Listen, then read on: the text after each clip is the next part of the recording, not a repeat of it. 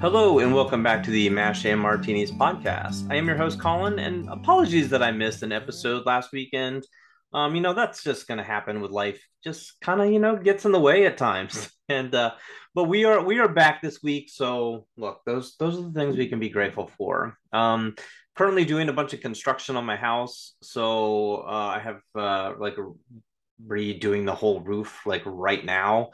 So uh, that all started yesterday. So apologies if you hear a bunch of uh, hammers and nail guns and drills and construction going on in the background. That is uh, that is going on literally right outside my house. So um, they uh, the the office that I recorded this in, they were kind of messing around a little bit that on that uh, yesterday. So um, that little section. So I am uh, I delayed recording this for a day. So uh, going now it's kind of limited time so i'm like okay like i'm trying to like work the work my recording sessions around uh, when construction is happening happening like in my office area so uh, but we're good now and and you know sometimes uh, you know I I'm, i work about 50 55 hours a week and married and kids and kids are in events and sports and all this other stuff so uh, yeah it's uh, there's a lot going on for for sure so anyway moving on um, do you want to ask me a question and have me answer it in a future podcast? You can leave it in the form of a five star review on Apple Podcasts.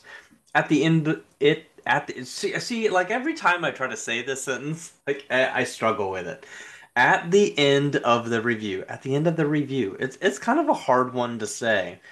Uh, anyway, toss your name on it if if you would like, so I know who I'm talking to.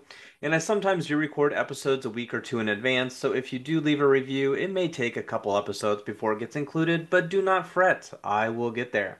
You can also email me uh, if you have any questions, comments, or random facts about future episodes. I would love to hear it, and I would love to hear it from you. Uh, my email is mashandmartinis at gmail.com. I also do have a website where I can be reached. That's www.podpage.com slash mashandmartinis. You can check out information on the latest podcast there, read about the show, see the show notes, contact me via messages, or even leave me a voicemail. So today's random fact, or uh, in this case, is uh, is a question, and uh, this comes from Major Joe uh, over on Reddit again. So thank you so much for that. Um, so today uh, we're we're being asked about a company clerk. Would we prefer Radar or Klinger? So uh, I I thought like right off of the top of my head, I'm like uh, Radar, right? Like he's he's much more organized. He had the experience. He had the connections, right? And and in general, at least, he knew what he was doing. Where you kind of feel like Klinger was always kind of winging it. And uh, but you know that that transitional period where after Radar leaves and Klinger comes in and everybody's upset with him because he's screwing everything up Father Mulcahy, you know, shares that story about an old uh, clerk that had came in and was a buffoon and fumbling everything, and and after a while, you know, it got better, right? And and it it took Henry Blake a while to get that clerk up to speed. And come to find out, you know, that was radar. It was a good little story for for Potter to hear from from Mulcahy. So, you know, same thing with Klinger. You know, once he kind of got the hang of things, he wasn't too bad at it. He was never like going to be radar. Um, but you know, the the paperwork side and stuff was always like that struggle. But like when it came to like wheeling and dealing, you know, he was a bit stronger than radar. He had like those street smarts where he could do that a little bit better.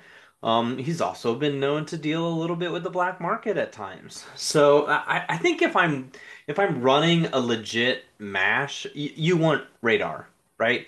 He's not going to cause problems. He's not going to do anything shady or illegal, right? He's he's going to get the job done. And uh, that's that's kind of what radar does. But if you're desperate for equipment and supplies, I mean, in a war zone, I mean, I think you almost kind of want a Klinger You don't have to be the world's most organized place, right? Like it, it's military uh, I, I, you know, there's the episode where where where Radar is taking that writing course, right? It's like you you don't need all of this. you need very basic stuff. And then like one of my favorite shows of all time was the Band of Bro- Band of Brother Band of Brothers series, and uh, where Major Winters is writing up and writing up all this stuff. And it's like look like use we a lot right? Like you don't have to like go into extreme detail when writing the synopsis of of the day type of stuff. Just just we did this we did that. It can be very basic stuff for the military. So uh you know i i think klinger would be fine at those type of things right um and but again uh radar is going to get the job done now in the sense of like who was better on the show you know, I, I, I think like when everybody thinks of MASH and they're like, name like five characters of MASH, Radar is going to be one of them. Klinger may not be.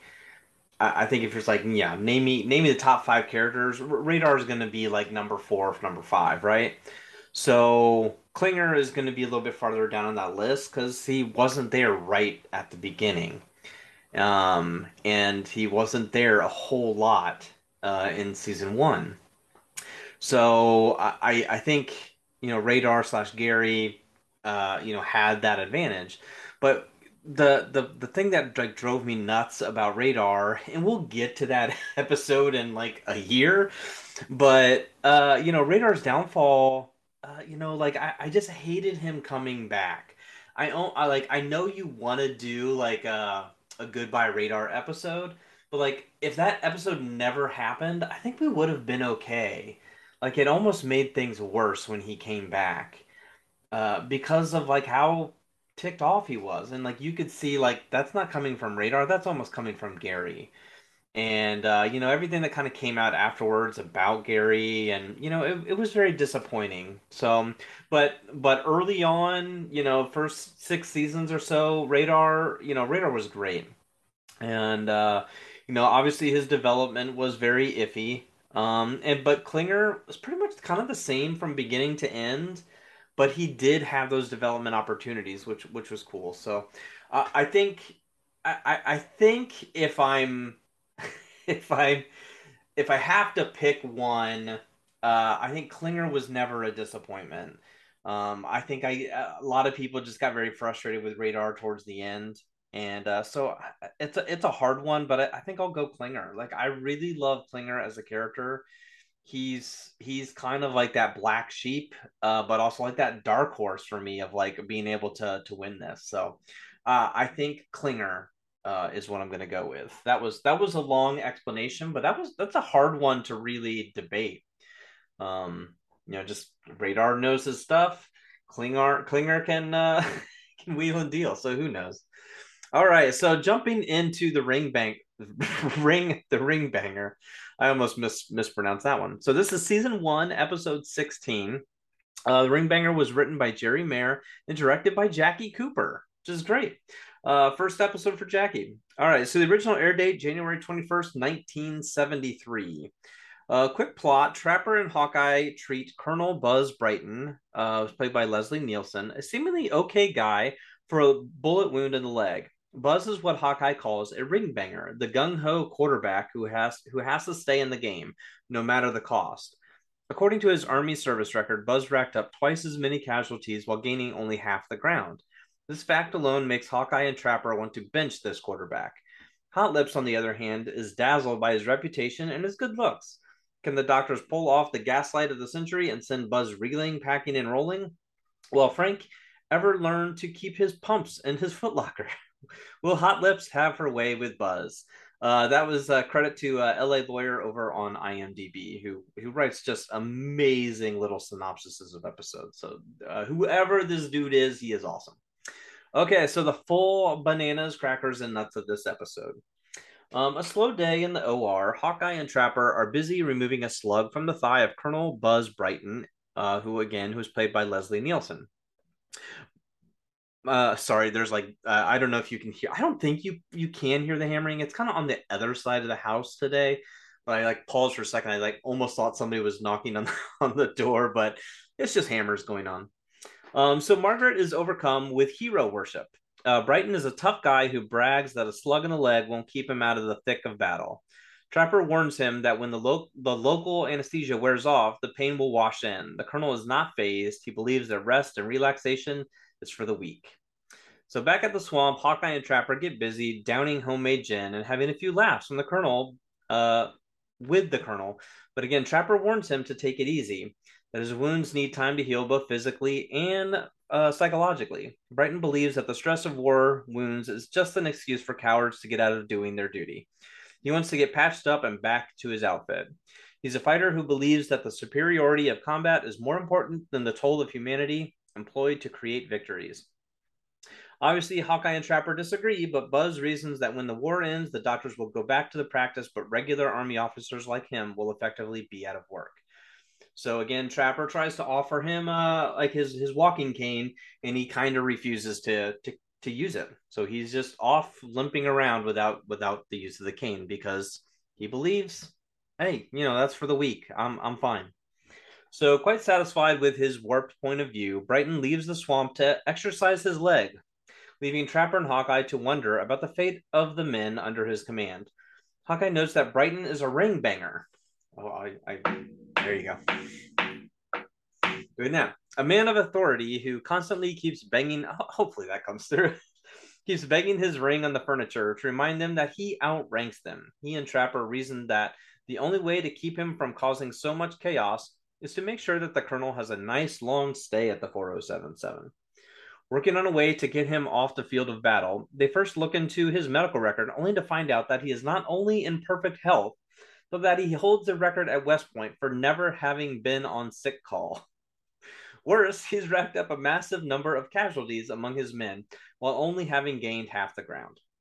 Trapper concludes that the best way to keep the colonel out of the game is to work on his sense of reality. At that moment, Frank begins snooping around and tattles to the tattles to Henry that Brighton's wound is superficial and that he should have already been released. Henry leaves it to Frank to find out what is happening, mostly because he doesn't want to be in the same room with him. So Hawkeye and Trapper try to reason with Buzz and ask him to stay around for psychological observations, which you know is not going to go well. But Buzz is, of course, not going to hear it. He's determined to get back to his outfit soon, or the army will give his command to someone else. He asks the boys for a second opinion from Henry, but they suggest, you know, Henry's, uh, you know, hard drinking, uh, you know, might judge that, uh, or might uh, haze that judgment. Then Buzz, Buzz asks about Frank, but Hawkeye suggests, you know, uh, that his fitness as a doctor shouldn't be clouded by the fact that, you know, he likes to wear women's clothing. so, you know, kind of pulling at those strings or, or what have you. So Frank stop, stops by the swamp to give Buzz a physical in order to like, you know, get him moving and get him out of here, right? Like he knows Buzz is fine. There's no real major injury here. He can he can get out pretty fast.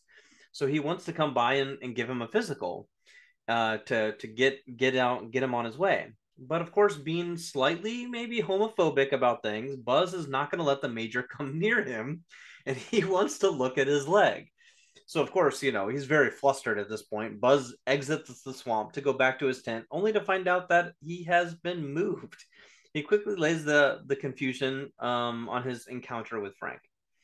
So it is at this point that Margaret decides to investigate the colonel's extended stay. She finds nothing in his medical file that seems out of place, but Hawkeye explains his psychological condition and implores her to approach him, not as a fellow officer, but as a woman. He reasons that Brighton needs a woman's caring touch. Naturally, she buys every word, which is a little shady. not going to lie, but you know, it was the 70s, this stuff was happening. All right. In the shower, Hawkeye plants the seeds of deceit on Frank, asking him why he just saw Margaret getting all spiffed up for the evening. Frank doesn't have a date with Margaret and storms out of the shower to confront her about whomever she might be seeing behind his back. He puts it together that the date is with Buzz, but she insists that there is nothing going on. In order to complete the circle, Hawkeye and Trapper inform Buzz that Margaret is hot to trot. Hawkeye's next step is to Henry's office to get the old man boozed up. Like this is this is overall pretty impressive like shenanigans that they have going on here just to get like everybody in on it without getting them like in the know. So Margaret gets all dolled up, stops by Buzz's tent in an effort to use her charms to calm his apparent need for a woman's touch. But it turns out that Buzz isn't really all that interested in Margaret and asks her just to give him a release. So as the sexual struggle gets hotter, Frank shows up at you know, perfect timing. Margaret knows that he's there out of jealousy, and so does Buzz, but you know, in a completely different way. Everyone eventually crowds into Buzz's tent for various prepared reasons, and the whole situation frustrates Buzz, who who proves his mental instability by trying and failing to reason out that he is mentally stable, only the proof that he's really not. Hawkeye takes advantage of the moment and sends Buzz off, Buzz off in an ambulance. He's going back to the states for observation. So they they win. um, and of course, uh, cannot be mentioned that uh, Henry showing up uh, inebriated at the end for Target is it's just great. So, um, so the full radars report of of this episode, uh, I have a handful of things on here. Uh, number one, this is as I mentioned earlier, Jackie Cooper's first episode he directed of MASH. Number two, I thought Jackie Cooper was around for like four or five seasons, like sporadically. Like I feel like I've I saw his name in a lot more episodes than only thirteen. I, I thought it was going to be closer to like 25, something like that, and sporadic. But he directed 13 episodes of MASH from 73 and 74, um, as well as directing the pilot episode of Trapper John MD. Uh, Jackie Cooper was well known. This is number three. Sorry. Jackie Cooper was well known in Hollywood not only as a director, but also as an accomplished actor with over 130 acting credits to his name. Uh, number four, Jackie was best known for playing Perry White in the original Superman movies with Christopher Reeve. Number five, Colonel Buzz Brighton was played by the late, great, and comedic genius that was Leslie Nielsen. Number six, Leslie Nielsen is the only guest star to be labeled as special guest star. Um, using quotes there. I'm, I'm sitting there doing that like you can see me. Uh, labeled as special guest star in the credits.